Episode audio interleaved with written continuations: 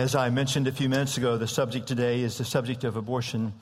And it's a very personal subject, but it's one that God speaks profoundly about. Therefore, we, the church, must speak about as well. And it is a subject that is a very difficult one for us to, um, something to look at. It should be very difficult for us. All of us in this room should be very, very difficult for us to even, even consider and engage in. But we must unless we look at it for what it really is, then we'll never, we'll never be able to move beyond it. Jesus said, I am the way, the truth, and the life. And then he said, if you know me, he said, then, then you'll know the truth, and the truth will set you free. And so in this discussion today, the focus is going to be on what Jesus has to say and God has to say. And there's such enormous potential for us to find freedom in him and in his way and freedom from future sin and freedom from guilt and freedom from shame. And so, this is what I would ask of you. I would ask you to give your full open mind to God this entire time and give your full open heart to God this entire time. And when it gets painful, don't turn away. I don't shut down because until we look at something for what it is, um, we can never move on, never move beyond. And so if you'll go there, then by the end of the hour, you will have experienced such redemption in it. And so that's what I would ask of you today. There's a lie that we hear that the culture has basically bought into, and it is this when a woman becomes pregnant, the lie is that it's a choice. The lie is it's a choice. The lie is that it is, it is her decision to decide whether or not to continue with the pregnancy. And there's this unspoken assumption in that lie the unspoken assumption is that there's only one life involved. There's only one life that will be impacted by this. The unspoken assumption is it's just her life. It's, it's the assumption that this is simply as though a woman discovers a, a cyst or a tumor or something like that. And all of us in those cases, all of us would, would agree that is that woman's choice. There's with a cyst or a tumor or some medical problem, it is her body, it is her life, it is her choice. But this is the profound truth. This is the very profound truth is that human life begins at conception. Human life begins at conception. In Psalms 139, 13 to 16, it says this David speaking to God, and he's saying, You made all the delicate inner parts of my body, and you knit me together in my mother's womb. He didn't say you knit, you knit together what would become me someday. He's saying you knit me together in my mother's womb. Thank you for making me so wonderfully complex. Your workmanship is marvelous. How well I know it. You watched me as I was being formed in utter seclusion, as I was woven together in the dark of the womb. You saw me before I was born.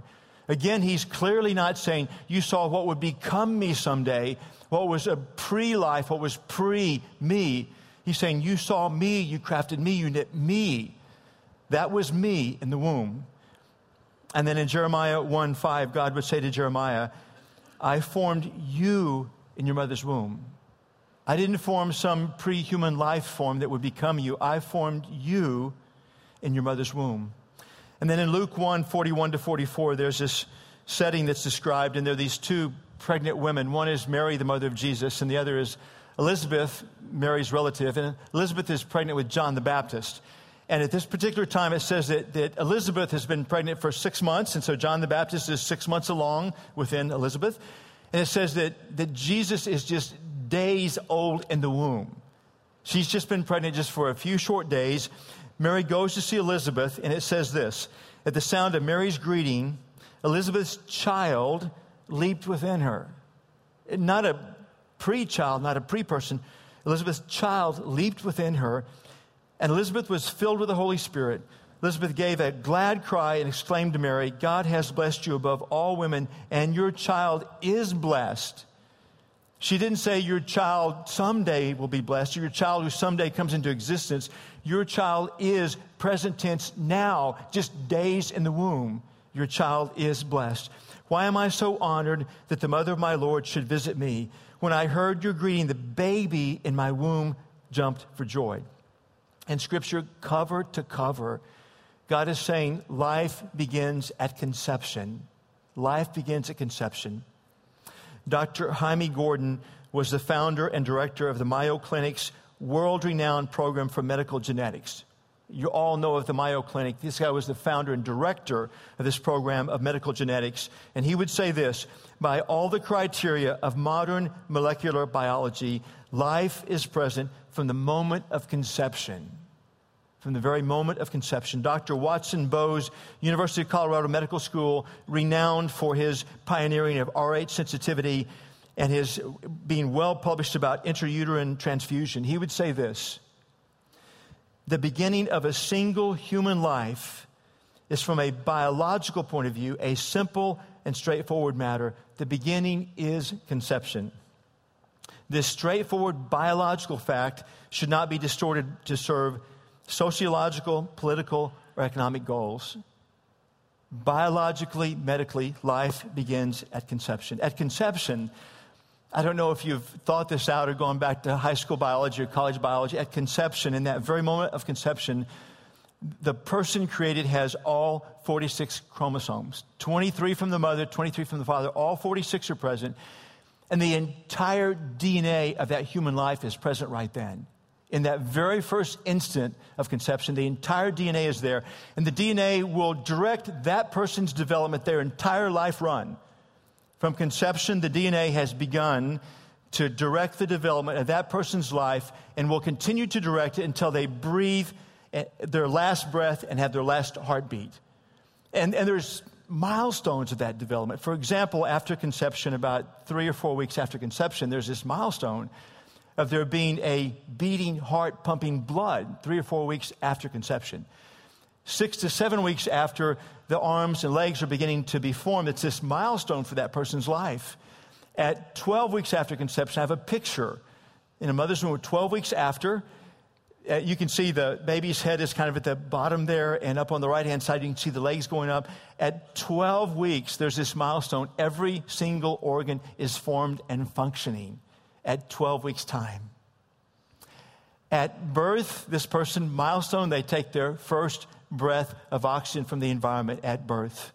Sometime in that very first year, there's this milestone where, where this person now is spoon fed for the first time. Can be good or bad. If the child flips the spoon, it goes all over the wall, it can be bad. It's this milestone. You that are parents, you know that's a milestone in their life. Somewhere around age one, there's a milestone of taking the first step and saying the first word.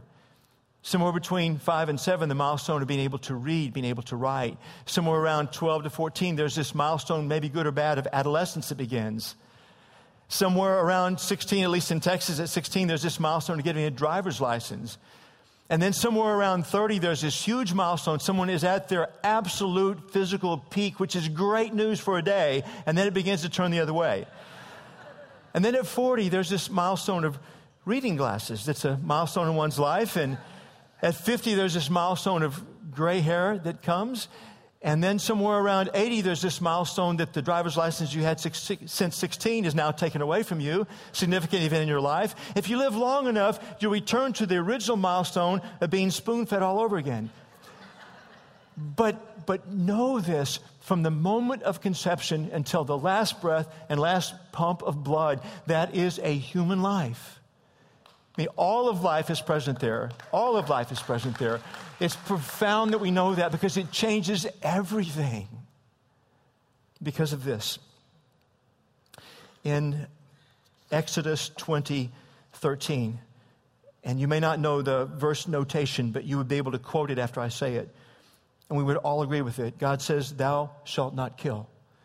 Or more accurately, thou shalt not murder. Thou shalt not take the life of someone who's innocent. And I, I venture to say with confidence, every one of us in this room deeply believe that's true. We agree with God. I mean, we should not take an innocent life. We deeply believe that. And then we, we must understand this because life begins at conception. Every abortion kills a human being. We have to face the, the utter sadness and sorrow and horror of that. Because until we do, we can never walk beyond it and find the truth in Jesus and find deep, full, complete forgiveness and life going forward.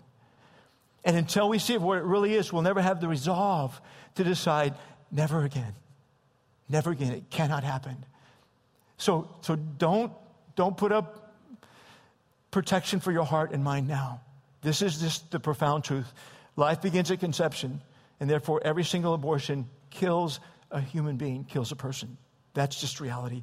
In the United States, since 1973, the law of our land, Roe versus Wade began this, has been that it has been legally acceptable to kill a child in the womb federally, legally acceptable, right up to the moment of birth.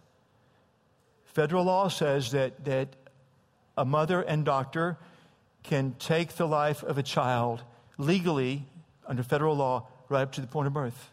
That's been the law of this land. And so now, on every day, every given day, 2,900 lives are aborted. 2,900 babies are killed. To put it in perspective, a lot of us in this room were alive and watching on 9 11 when there were 2,700 innocent people brutally killed in the Twin Towers. And many of us that watched that were horrified by the reality of that. And we said then, we said, never again. The reality is, every single day, legally acceptable, legally approved under federal law, 2,900 babies killed. Since 1973, 57 million babies killed. Can I put it in perspective? It is as though, I've got a map for you to take a look at, it is as though every single one of us in the state of Texas, the states of Louisiana, Mississippi, Alabama, Georgia, Arkansas, and Tennessee, all 57 million of us were killed. 20% of the population of this country, it, that's, that's the magnitude. And if the 57 million had not been aborted, then right now, from newborns to the age of 42, there'd be 57 million people living and breathing, experiencing life. 57 million. And the brutal truth is this a mother's womb is the most dangerous place in America, by far. A mother's womb is the most dangerous place to be in America, by far. I've been struggling with how to bring this deeply to life. And um, I've, I've, asked a friend if this friend would, would help me out on this. And this person's become a really good friend of Marie's and mine, a friend that we, we love deeply, and a friend that we hold in just the highest of esteem. And so she's agreed to help me um, bring some perspective on this. And so, would you give Stacy Cummings a huge FCC welcome for coming up? Stacy?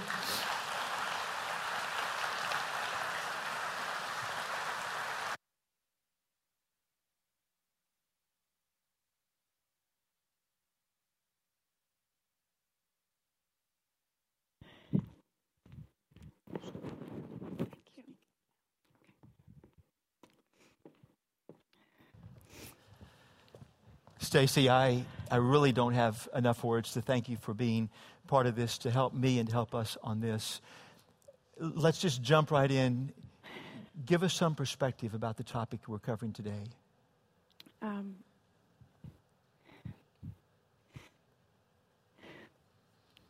several years ago, um, over a long expanded of time, I've had three abortions it would help if you could, if you could help us uh, know what you were thinking and feeling back in that season of life when you had those three abortions. I was very scared and um, and worried about my life. I didn't know the what ifs.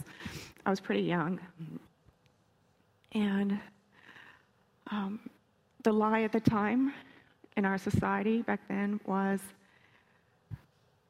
there was no internet, there was no Facebook or YouTube, so you didn't know that it's. Everybody was telling me, you know, it's just sales, it's okay. And um, and so based on that, because I, I, I didn't know, I didn't know yes. that there was actually a child. Yes. Um, based on that information, I had the abortions. Yes. Yeah. I've heard you say to me before you used the term, you said, I decided to save my life because you thought yours was the only life at stake.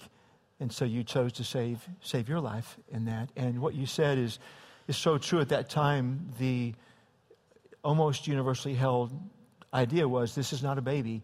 And there were very few places one could, could ever turn to and find anything other than that at that time, in that season of life. That is correct. And so you chose to, to abort those three children. hmm Did you experience any after effects from the abortions? I did. Um, I was saddened at first. I, I immediately felt a sense of loss. It wasn't the relief that I expected it to be.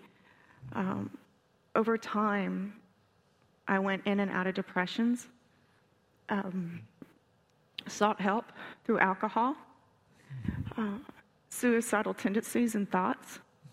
Yes. Um, so after the third one, I said, never again. Hmm I'm not going to do this again.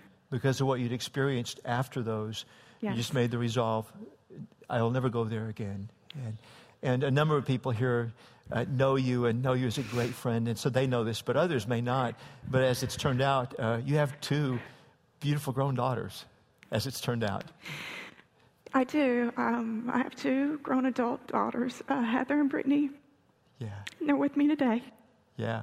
And, and they are um, they're great young women, and they're the joy of your life. I know very, very much. You've been very, very blessed by them. Yes, Yeah. I am. In fact, both of them live far from here, but they came to be here today, Yes. which is Through the floods. Yeah, yeah. Through the floods, that's right. They had the swims. Yeah. In 2010, there was a very significant event in your life. In 2010, in March of 2010, I accepted Christ as my Savior. Hmm. And I gave, um,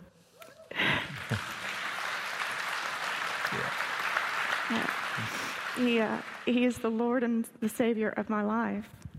And in May of 2010, I was baptized. Yeah. And Marie and I have known you well, and it was, uh, he has changed your life. It, it was a major turning point of your life. It, yours, your faith is the real faith. There's no doubt about that. In that small window of time between March of you beginning to trust Jesus and your baptism the first Sunday of May, in that little window of time, there was another major event that occurred in your life. In April of 2010, I found out I was pregnant.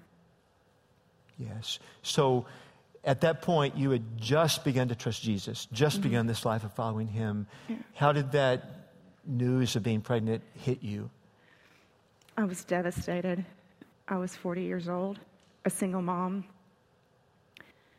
Finances were hard, very hard. Um, Heather and Brittany were in high school, and so I saw a new season for my life. I was planning for a new season for me. And um, so, even though I had said before, I'm not going to do it again, I was too scared. I didn't think I could do it. I didn't think I could start over.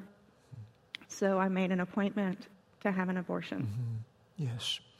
And I think it's important because many have felt what you felt. Even though you had resolved never to do it again, the circumstance seemed so hard, so impossible, that you decided anyway to go ahead uh, and have an abortion. Yes. you then you confided in a couple of really close Christian friends about this time. Right. So I had started surrounding myself with Christian people in my life, and I was opening up to them and telling them what I was going through, and they spoke the truth to me. They told me that this was not a cell, this was a child, it was God's child. That this God had a plan for me and had a plan for the baby. And based on that, um, I decided that I was going to continue to trust God more with my life, uh, with complete obedience to Him. So, two days before my appointment, I canceled it. Yes. Sheer obedience, sheer faith in God, surely nothing else. So you make this big decision to continue in the pregnancy. How did that go? It was a very hard pregnancy. I was, um, because I had been in and out of depressions beforehand, I was on antidepressants when I got pregnant, and so I had to get off of it, which immediately sent me into another depression. I was sick the entire time, and um, it was it, it was still some financial problems, but mm-hmm. I kept mm-hmm. going through it. I did talk to God on a daily basis mm-hmm. and asked for Him to help me through it. That there's the, there's the only way I could do it was through Him. I couldn't do it on my own. He I needed Him, and He did. So you took a profound step of obedience to follow God's direction on this, and you go through the pregnancy and it's just horrible. Mm-hmm. It's not easy. And just by sheer faith, you just continue on. You've told me at seven months there was this little glimmer of light that finally filtered through. At seven months, I accidentally found out that it was a girl. And I literally had tears of joy and um, excitement. And for the first time, so excited to be pregnant. That was about five years ago at this time of year, exactly. this exact time, five years ago. yeah. So, um, December 17th, 2010, Anastasia was born. We call her Anna. Yeah. Yeah. And you've been so kind to bring some pictures of her for us to see. Yeah. Um, actually, you've already seen one. Um, this is the picture of Anna at 12 weeks in my womb. Um, God, thank you. Um, I brought another one of Anna at one day old. Look at the smile. One day old, the smile. One day old. Yeah. Yeah. And um, the other one is Anna now at four years old. She'll be five in December. Yeah. yeah. Marie and I have watched Anna since about one, I guess, when she began to walk. We've watched her there so many Sundays. We've seen Anna skipping down the hallways of this church on a Sunday morning. Skipping. Yeah, skipping down through life. And, and I think, and this is, we, we as the church cannot miss this, that because of a conversation and a decision, uh, we get to see Anna at four. And hopefully for 80 plus years now, because of a conversation and it's this profound decision you made, that, uh, in fact, um, you gave up a lot, Stacy, when you made the decision not to end Anna's life. Have you had regrets? No, not a single one. I've had nothing but peace and um, joy. I know I keep saying that, but a lot of joy. Um, the day Anna was born, when I was in the hospital, I actually heard God speak to me and say, I got this. She's in my hands.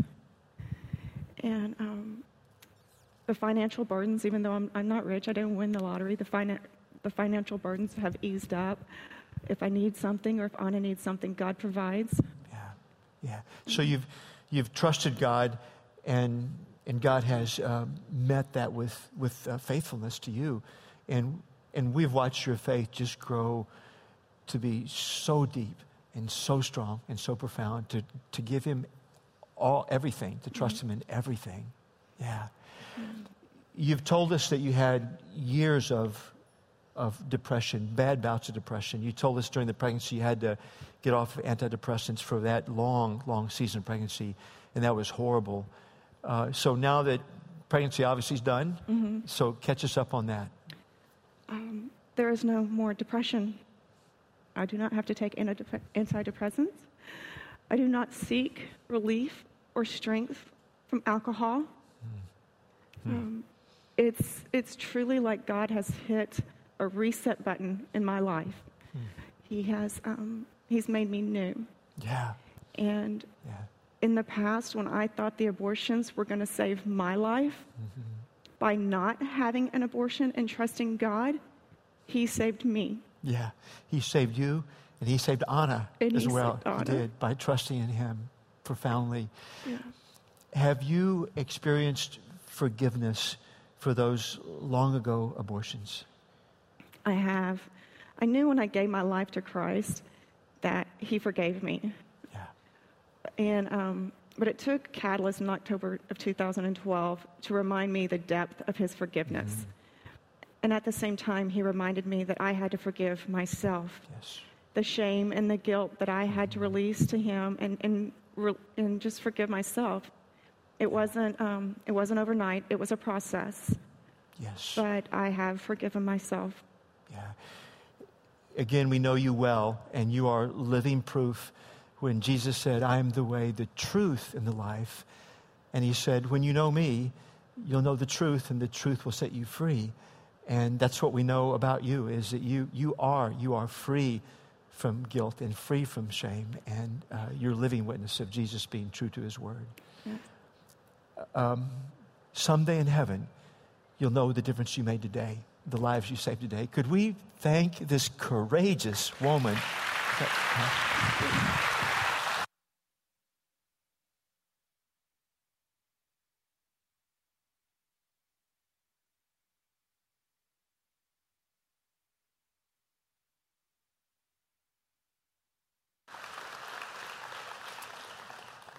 Stacy, thank you so, so very much. I do not know if in all of the decades of my life I have seen someone exhibit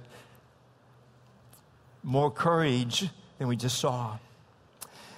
And, and this is what God wants to do with, uh, with the God story we've just heard, because this has been God's story that Stacy shared with us. There are three things God wants us to do. The first is this He wants us, every one of us in this room, to resolve never to participate in abortion.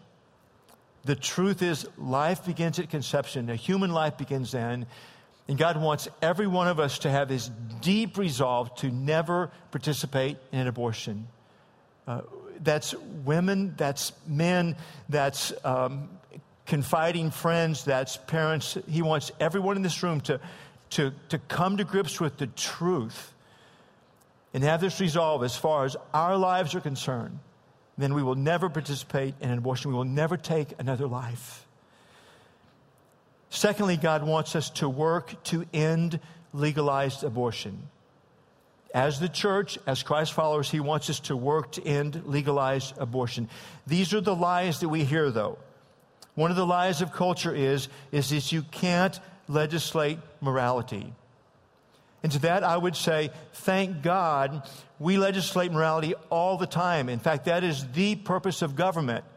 It's for government to say there are some things in a civil society that are not acceptable, that are not legal. And if you go there, then there'll be severe consequences. And so in, in this society we have, it is illegal to rob someone. It is illegal to sexually assault someone. It is illegal to kill someone. The, the lie that you can't legislate morality is absurd. That's the purpose of government. That's the purpose of government. Second lie we hear is this is that all children deserve to be wanted, and we would all agree with that. Every single child deserves to be wanted. But, friends, the reality is there are a whole bunch of two year olds in this world that are not wanted. We would never gather them up and kill them because they're not wanted, would we? That is not the answer. That is not the answer. Why would we do that with the child in the womb? And then there's the lie that no child should face a life that will likely be a life of poverty. We would all agree with that. No child should face a life that will likely be filled with poverty. And yet, friends, there are children and adults in this world, in our country, that are living in poverty, and we would never round them up and take their lives because they're living in poverty. Why would we do it with an unborn child? Why would we, we would, we just simply can't. This is a new political cycle that's begun again, and uh, we're not called to be political, but we're called to be God's agents. And I would, I would challenge you with this what I believe this truth is is that while there are many important issues to be determined in our country, there's one above all that is God's main issue. One of the issues that we're confronted now is, is jobs and the economy. It's very important. We need to address it very well. Another is immigration, very important. Need to address it well. Another is gun control, very important. Need to address it well. Another is, is terrorism around the world. We need to address it well. We really need to address that one well. Do you understand? In the last 15 years, terrorists have killed 3,000 Americans. It must not happen again. But God's looking at this and saying, 3,000 Americans every single day. This is what God says Proverbs 24, 11, and 12. Rescue those who are unjustly sentenced to die. Save them as they stagger to their death. Don't excuse them by saying, Look, we did not know. Rescue those who are unjustly being sentenced to death. Friends, we have to work to end legalized abortion. It simply cannot continue in this land. And then finally, God wants us to experience forgiveness, to experience deep, rich, complete forgiveness. What Stacy spoke of, she said when she trusted her life to Jesus, she said, I know I was forgiven then. She's right. Jesus on the cross, as only God could do, Jesus took every single sin. Uh, virtually, he did it in a fashion where it's just one at a time, every single sin of mine and yours, every single one. And he paid the full price, the full price for each sin. Every single sin. And, and he died. And so if you have had an abortion or encouraged an abortion or done an abortion if you have or if you have cheated someone or if you have had an affair or any whatever sin it's been then jesus died for that sin and he's saying that was enough so I, I died so you could be fully forgiven when you trust me, fully forgiven, completely forgiven. And he's saying from the moment you trust him, he said, I take those sins and I throw them as far away as the east is from the west saying, The moment you trust me, then I will never again remember your sins. They are gone. And he wants you and yearns for you, if you're a follower of him, if you've placed your faith in him, he yearns for you to deeply experience forgiveness, not just at a shallow intellectual level, say, I understand he's forgiven me, but as Stacy said, that experience she had in 2012 where the core of her being like washed in this reality of forgiveness. And then, as she also spoke of, then God saying to any of us with any of our sin, He's saying, If I have forgiven you, then don't declare that you have a higher standard than what I have and refuse to forgive yourself. God's saying, My son died for complete forgiveness. Don't have a higher standard. And as Stacy said so well, usually forgiving ourselves is a process. Usually it takes some time. We're going to draw toward a close of this service with what could be a profoundly meaningful act of experiencing forgiveness. 2,000 years ago, Jesus had his followers with him. Very profoundly, he took a loaf of bread, he gave thanks to his Father, and don't miss these words he said, This is my body, don't miss the visual, which is broken for you. He was saying, My body was broken to forgive your sin. It's not cheap forgiveness, it's not cheap grace. My body was broken for your very sin. And then he took the cup and gave thanks to his Father, took this blood red cup, and he said, This is my blood which is shed for the forgiveness of sins for you and for many. And he was saying, don't miss this. The highest price in, in the universe was already paid. You don't have to pay it anymore. If you're my follower, then, then you are forgiven. We're going to have in a few moments the chance for you to celebrate this and when you come down, I would encourage you to watch as a piece of bread is, is broken and be reminded that Jesus' body was broken not just for humanity or not for this church, for you and each of your sins. And then when you take that piece of bread and dip it in this blood red cup, remember his blood was shed for you. Why? So you could have complete forgiveness of sins and know it and be free. Free of all the guilt and all the shame, be finally free of all of it. And then, if you've not yet forgiven yourself, then resolve to begin the journey of forgiving yourself as well. If celebrating communion here is new to you, this will be helpful to you. It usually works, it's a little easier to, to do if whatever section you're in, if you'll move this direction in whatever section you're in. And then come down to the front from your section and then cut back across this way. There'll be servers all the way across the front, but cut back in this direction in front of your section and someone will break off a piece of bread, give it to you, you'll dip it in the cup, and then go on back the other direction as well. There's some here that need gluten free bread and cup. And at both extremes, there's gluten free bread and cup. When you come, don't miss the deep reality beneath the symbolism that Jesus has given. It's, it's not a cheap forgiveness, not cheap grace. He paid the highest price so you could really be free. Father in heaven, I pray that in this time, all of those that have given their life to Jesus will deeply experience and feel the totality, the completeness of forgiveness. And if some who have come have not begun to forgive themselves, they would realize that there's a pathway they can walk, walk down where they can actually get to the point, as Stacy and many, many have, of completely forgiving themselves as well. And then there are some in this room, Father, that have never given their life to Jesus, never said, Jesus, I yearn for your forgiveness. I yearn for your leadership. Here is my life. I surrender my life to you. May they do it now. And may they come and have this profound symbol of the reality is that, that all sin is forgiven in your son Jesus. I pray this with great gratitude and high expectations in Jesus' name. Amen.